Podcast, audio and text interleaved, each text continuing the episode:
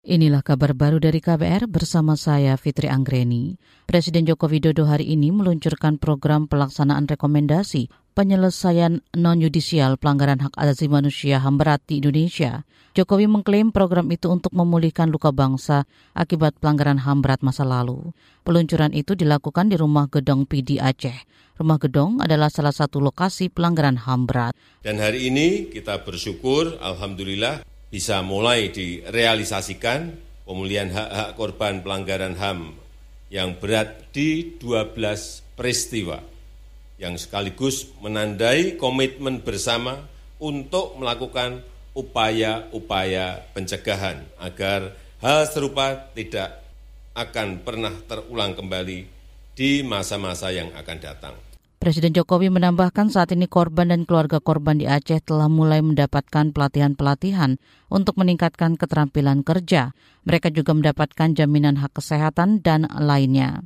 Sementara itu pemerintah menegaskan masih menyisakan bangunan rumah gedong di PD Aceh.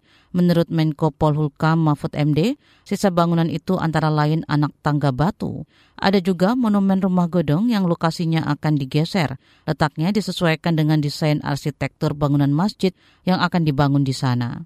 Di area ini merupakan tempat terjadinya rumah gedong yang akan dibangun masjid atas usul masyarakat atau keluarga korban dengan dilengkapi living park yang memuat jejak sejarah yang tetap dipertahankan sebagai pengingat dan pembelajaran bagi kita adalah tangga yang terletak di dekat panggung ini serta dua sumur yang ada di bagian depan dan belakang area ini Sehari sebelumnya Menko Polhukam Mahfud MD meninjau lokasi rumah gedong.